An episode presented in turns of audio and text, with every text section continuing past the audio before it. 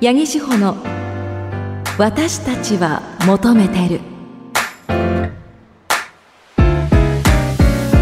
こんばんは。セクシーボイスなラジオ DJ ナレーターの八木志保です。八木志保の私たちは求めてる。この番組は私セクシーボイスなラジオ DJ ナレーターの八木志保が女性が発信する大人の性と愛をテーマに、性を時に真面目に、時に砕けて話す真の教養番組です。先日、写真家蒔絵真紀さんの新刊発売イベントというのに行ってきました。蒔絵真紀さんというのはこの番組の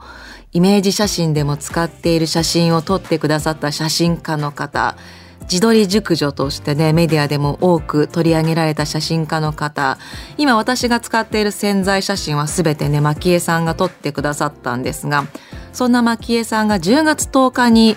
新しいフォトエッセイを出されたんですよ。そのタイトルが蒔絵イズム、私が性の客体を演じる理由というね、こう本の解説が、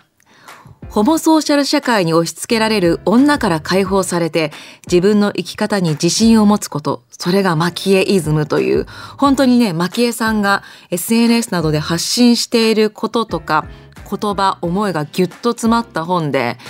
こう女性として生きていく中で感じていたモヤモヤとか辛さとか悔しさを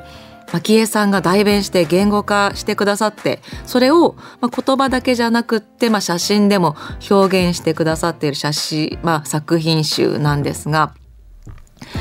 これトークイベントだったんですよ。で、蒔絵さんともう一方、神田椿さんというですね、41歳からフリーライター、そして AV 女優になられたという方で、今は文筆家、 AV の台本とかもね書いていらっしゃるという方なんですが、で本当にこう蒔絵さんと神田椿さんのトークもすごい面白かったんですが、なんで私今回このトークイベントに参加したかというと、私がね、私自身も一蒔絵さんのファンではあるんですが、この蒔絵イズムという本の中に私の写真も掲載されているんですよ。私がその蒔絵さんに撮っていただいた写真と、この写真を撮っていただいた経緯を、私は数年前に自分自身のこう SNS で発表しているんですが、それを再編集したエッセイ、こうビジュアルコンプレックスを払拭したくてという、私が書いた文章と蒔絵さんが私を撮ってくれた写真の両方が掲載されているということもあって、今回この発売記念イベントにも参加させていただきました。いやー、なんかね、蒔絵さんの本当にこう世界観も本の中にも現れているし、トークイベントの中でもね、絶対これは放送できないだろうという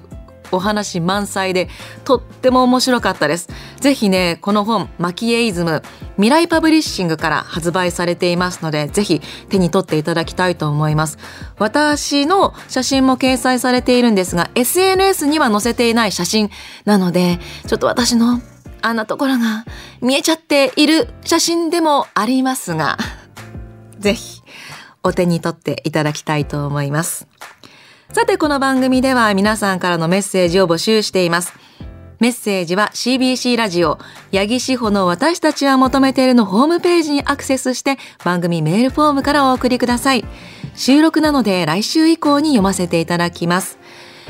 X では番組の感想、ハッシュタグひらがなわたもと、わたもとでつぶやいてください。さあ、今日はね、ゲストがいらっしゃるので、ハッシュタグもX も盛り上がってくれると嬉しいな。ということで CBC ラジオ八木志保の私たちは求めてる。この後10時30分までお付き合いください。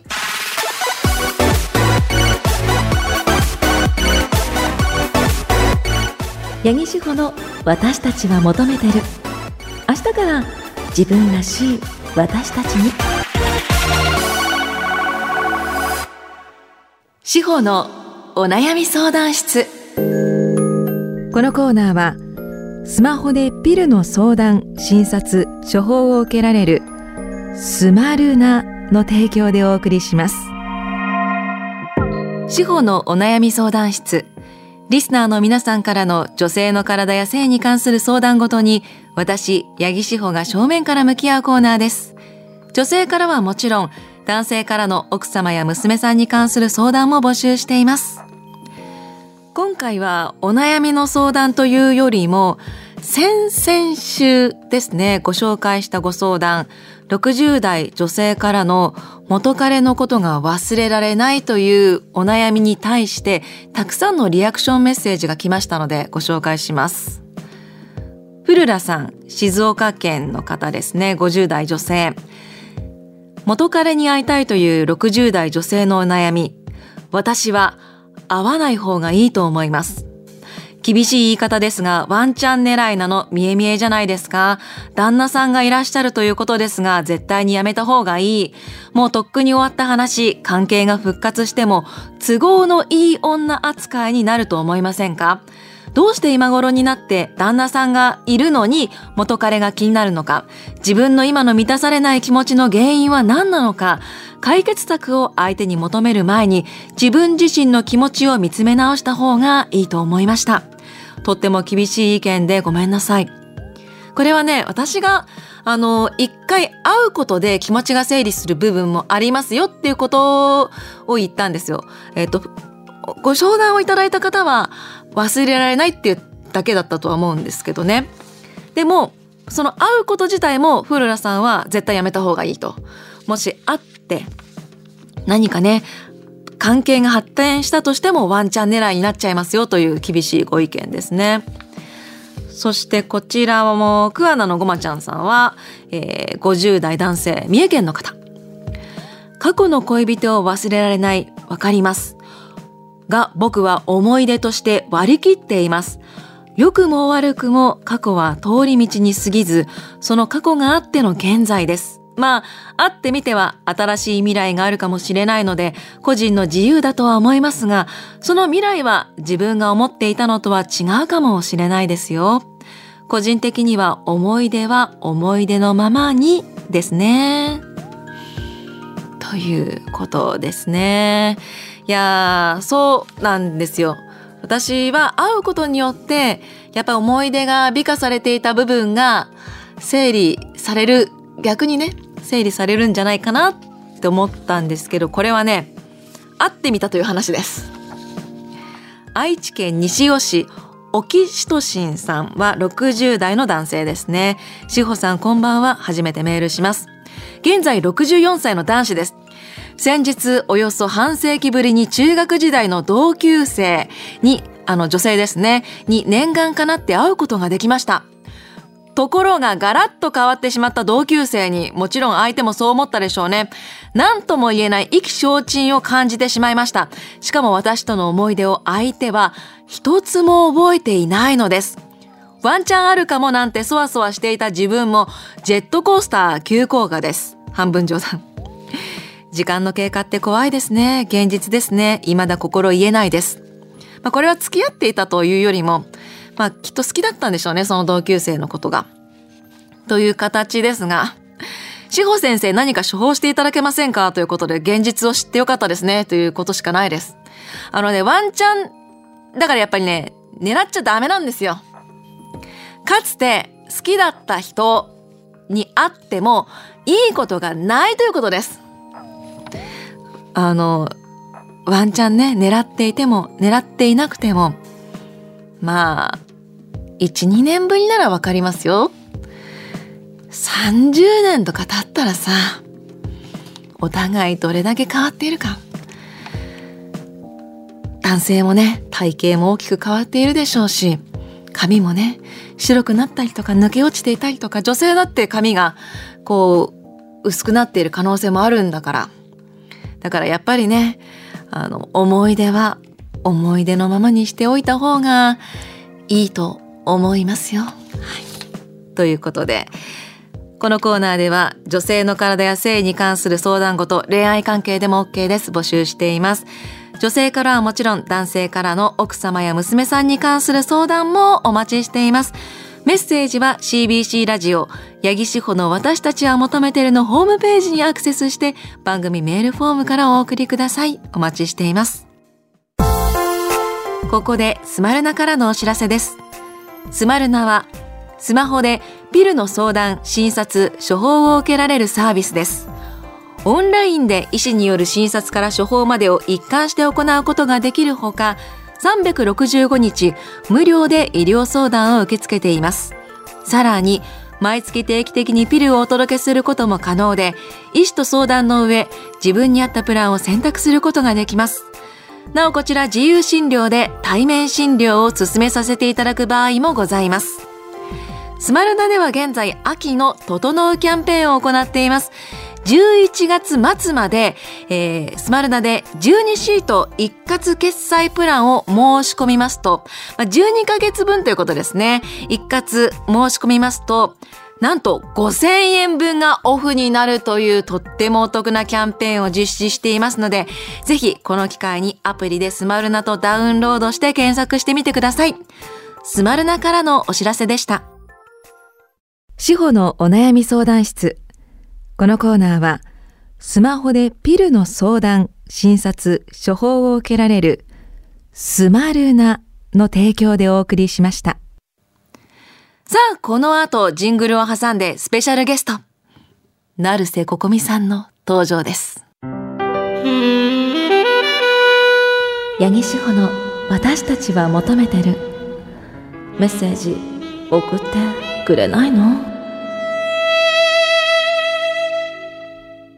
八木志保の私たちは求めてる。さあ、この番組初のスタジオゲストが来てくださいました。自己紹介お願いします。はい、皆さんこんばんは、成瀬ここみです。よろしくお願いします。よろしくお願いします。初めてなんですか？そうなんですよ、スタジオゲストは初なんですよ。大光栄です。ありがとうございます、嬉しい。言っていただいて、いや、多分ね、皆さんご存知だとは思うんですけれども、この番組女性も聞いて、年齢層も幅広いので、改めて成瀬さんについてご紹介させていただくんですが、はい、伝説の元トップセクシー女優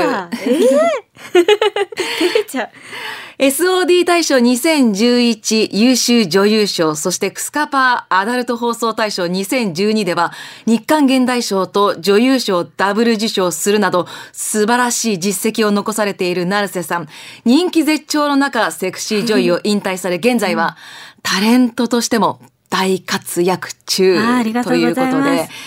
X旧ツイッターですね、フォロワー数なんと33万人以上、ありがたいです、本当に本当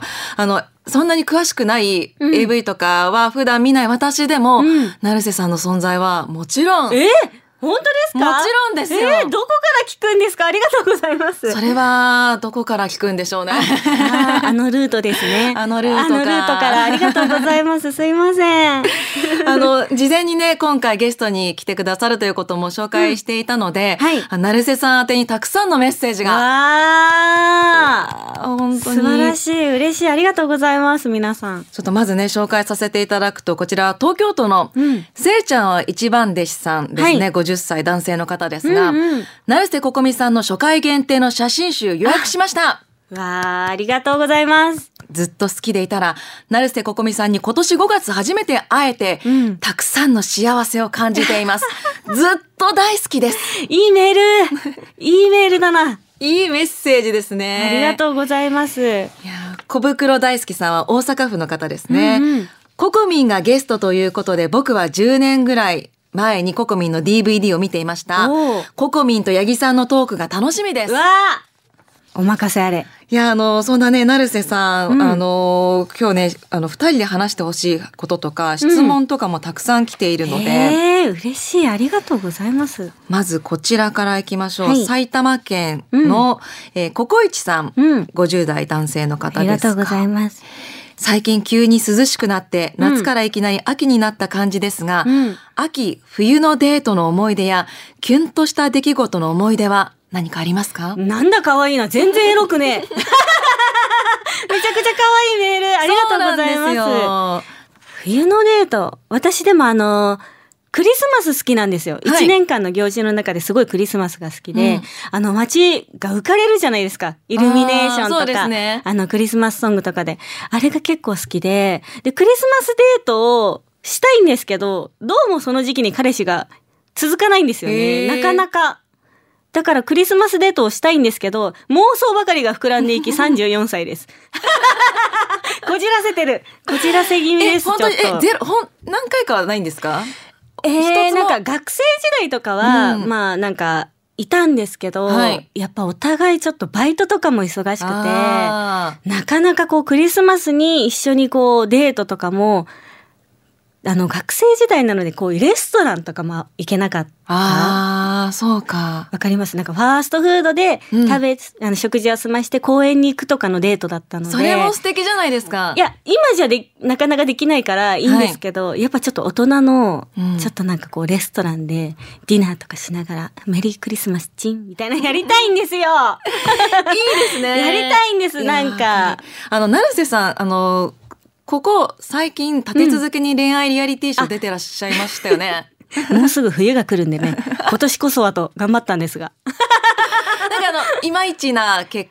果で終わったりとか。そうですね、なかなかやっぱ難しいですね、恋愛って。恋に落ちやすいタイプですか？いや、もともとそうだったんですよ。結構もうすぐにあすきーってなるタイプだったんですけど、はい、なんかやっぱちょっと大人になってだんだんこう大人になると告白ってしなくなるじゃないですか。まあそうですね。そうなんです。だからいい感じになって、もうこれって恋人と言っていいのだろうかとか、こう自分の中でこう自問自答することが多くなったんですよ、恋愛について。これってどういう関係なんだろうなとか思ってると、こうだんだんなんか踏み込みにくく、本心を聞くのがだんだん怖くなってくるというか、まあ年齢をね、重ねてしまった弊害というか。そうなんですよ。もう高校生の時なんて好き、ラブ、イエーみたいな感じでね、言ってたから。結婚願望あります？結婚願望はもうめちゃくちゃあったんですよ、はい、めちゃくちゃあってから今落ち着きましたね。なんかそれこそ30代超えてから結婚願望とかすごい聞かれるようになって、はい、で同世代の女の子たちもなんかだんだん焦り出すというか、なんか何歳までに結婚しないととか、何歳までに子供を作らないとみたいなのを、なんか周りが焦って、こう最近流行ってるマッチングアプリとかあるじゃないですか、はい、ああいうのをなんか登録して年収何千万身長はいくらとか、こうピンポイントに探してる友達とかをこう目の当たりにしてると、なんか結婚とはって思っちゃうんですよねなんか恋した先に、はい、なんかあるものって思ってるから、なんかこう焦るものとかでもないのかなと思って、まあ、いつかできればいいなくらいのスタンスに変わりました。ちょうどね、そういった質問が来ていて。何ニコラスさん、愛知県豊田市の方ですね。ありがとうございます。初めてメッセージを送ります。この方ね、男性35歳、八木さん、ゲストのここみさん、こんばんは。一つ相談があります。私アラサー真ん中あたりで、アラサーっていうかね、まあ30代半ばですね、未だ未婚、周りの同級生は結婚した人が多くて、両親に結婚してほしいや早く孫が見たいと焦らすセリフが出ます、ですが今は大切な人はいないし、仮に授かり婚も嫌なんです、両親が納得する逃げ方を教えてください。そんなもんあるなら私も聞きたいんだが周りからプレッシャーをかけられる、それを跳ねのける方法なんですかね。私は結構割とお母さんにこう心配されることとかあったんですけど、私生活のこう楽しんでるのを結構伝えるようにしてるんですよ、今日はなんか友達とこんなこと言ったよとか。だからこう寂しいって多分親は思うと思うんですね。この子は今一人でご飯も食べて寂しいんじゃないかって思うと思うから、私はこう私生活の充実を親に伝えてるので、親はなんかそこまで心配してないというか、まあ、この子が楽しんで生きてるならいっかくらいに思ってくれるようになったので、ニコラスさんもね、そういうのを伝えられたらいいんですけど、やっぱコミュニケーションじゃないですか。確かに、あとはもう私39歳独身ですけれど、まあ、ある程度の年齢超えると一切言われなくなるんで。そういうもんですか。無視無視無視無視してる無視っていうね強いそしてもう一ついこうかな、こちらがアゴンヌさんは、34歳女性の方ですね。ありがとうございます。神奈川県の方、久々にココミンのラジオが聞けるということで、とても楽しみにしながら初めてメールを打っています。ありがとうございます。我が家では両親と私の家族3人で一つの某通販サイトのアカウントを共有しているんですが、先日父親がアダルティーなグッズをおよそ6000円分誤って購入しやがりました。誤ってしかも定期購入。定期購入無事キャンセルできたけど、父親もいつまで経っても男なんだなという気持ちと、いや娘の前ではこんな狼な一面見せないでくれよという気持ちが一気にやってきました、正直ちょっと気持ち悪かったけど、でもまあ健康な証拠ですよね。知らんけど、お二人は男性の見たくない一面ってありますか？まずこの家族、がアダルトグッズをね、購入してたら、まあお母様でもいいかもしれないですけど、近しい人がアダルトグッズを購入していたらどう思いますか？可愛いじゃないですか。だってなんか私自分にそのお父さんがちっちゃい頃にいなかったんですけど、お父さんが買ってたらなんか外で知らない人として来るよりはなんか健全でいいなって思っちゃいますけどね。そうか、そういう考え方もありますよね。家庭に問題を作らないで自分で処理しようとしてくれてるから、なんかお父さんやるやんって私は思っちゃうけどな。でもこれアダルティーなグッズなんで一人でするものかどうか分かんないですよ、お母さんに使うよだとしたらそれもそれでハッピーだけどね、お母さんに使わないで別の女性に使うようだったらそれはもう家族会議ですけど、でも定期購入ってことは自分で使うんじゃないですか。そっちですかね。定期購入で同じものを買ってたらもうええよってなりますよねあとは、男性の見たくない一面。男性の見たくない一面か。アダルトグッズ購入ぐらいは許してやるか。全然いいですよ。選んであげます。なんなら私のデザインのもあるからどうぞみたいな。そうなんですね。ありますあります、はい、今言ってるか分かんないですけどちょっとチェックしてくださいチェックしようお願いします見たくない一面ですか。私でも結構私は19歳くらいでこの業界に入って、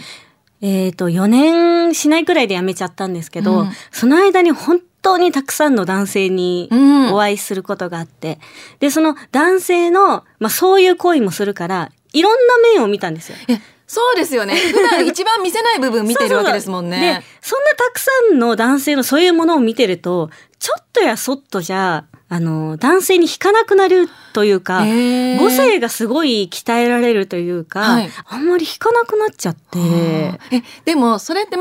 格的な部分でもそうです。私例えば、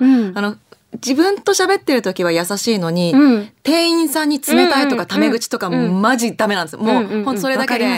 嫌いってなるんですけど、でも確かに嫌ですよ。なんかそういうなんかタクシーの運転手さんに横柄な態度を取るとかそういうのは嫌ですね。でもそういうのは、言っちゃいます。私結構嫌だって言っちゃいます、ね、今のないよってやめてよやめてよってなっちゃう。だしもう家に帰ってからちょっと話します。そうですかでも話すだけいいですね。私だったらもうその時点でこう心パターン、もうはいなーいってなっちゃう、もうよっぽど好きだったら言いますね。なんかもうそれで合わなかったらもうそれまでという感じなんですけど、割と受け入れはできますね。多分よっぽどなんていうかな、波の女性よりは相当許容範囲は広い気がするそうですね。特殊な訓練積んだんでねそうですよね。その訓練教えてほしい教えてあげたい。結構茨の道ですよいや知りたいですね。多分知りたい人も多いと思いますが、そんな成瀬さんのいろいろなトークが聞けるんじゃないかなと思うイベントが、開催されるということで、ファンクラブできるんですか？そうなんです。今月の、10月23日から、開設されるんですけど、ファンクラブがやっとできます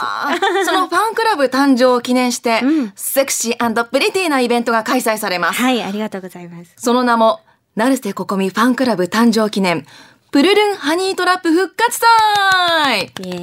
このプルルンハニートラップというのが今年、3月まで放送されていた TBS ラジオの番組ということで、開催が11月26日日曜日、午後1時からと午後5時30分から、昼と夜の2回公演で、場所東京なんですが、パームス秋葉原、チケット発売中で、でもね東京に行くのは難しいという方には、配信チケットがあります急に振っちゃった配信チケットあるということで、詳しくは TBS ラジオホームページのイベント情報をぜひチェックしてください。よろしくお願いいたします皆さん。いやということでね、もう成瀬さんにはまだまだメッセージが来ているので、来週もご出演いただけるということでよろしいですか。いいともありがとうございます。ということでまた可愛い成瀬さんこの空間で独り占めできる権利をいただいてしまいました。なんかエッチですね。ありがとうございます。独り占めしちゃいます。いい声。さすが。ということで来週は11月26日のイベントについても詳しく伺ってまいります。それでは来週もよろしくお願いします。お願いします。成瀬ここみさんでした。ありがとうございました。ありがとうございました。八木志保の私たちは求めてる。エンディングです。メッセージを紹介させていただいた皆さんにこの番組のオリジナルステッカーをプレゼントしております、去年成瀬ここみさんの回の中で紹介したメッセージにもこの番組のステッカーになりますが、お送りいたしますのでよかったらねもらってください。名古屋のひろろんさん、名古屋市の方ですね。初めてメールします。日曜夜10時に放送されているらしいですが全く聞いたことがありませんので放送の雰囲気がわかりません。 X のタイムラインを見て気になって今回メールさせていただきました。これから毎週聞いていきたいと思いますということで、まだ一度もね番組を聞いたことないという方からのねとても正直なメッセージでもその X の盛り上がりでこの番組を知ってくださってありがとうございます。こんな番組ですけどいかがでしたでしょうか。ということで、この後はスナイパー紀藤のコントハイヤーです。ぜひそちらも聞いてください。ここまでのお相手はセクシーボイスなラジオ DJ ナレーターの八木志保でした。次の夜まで See you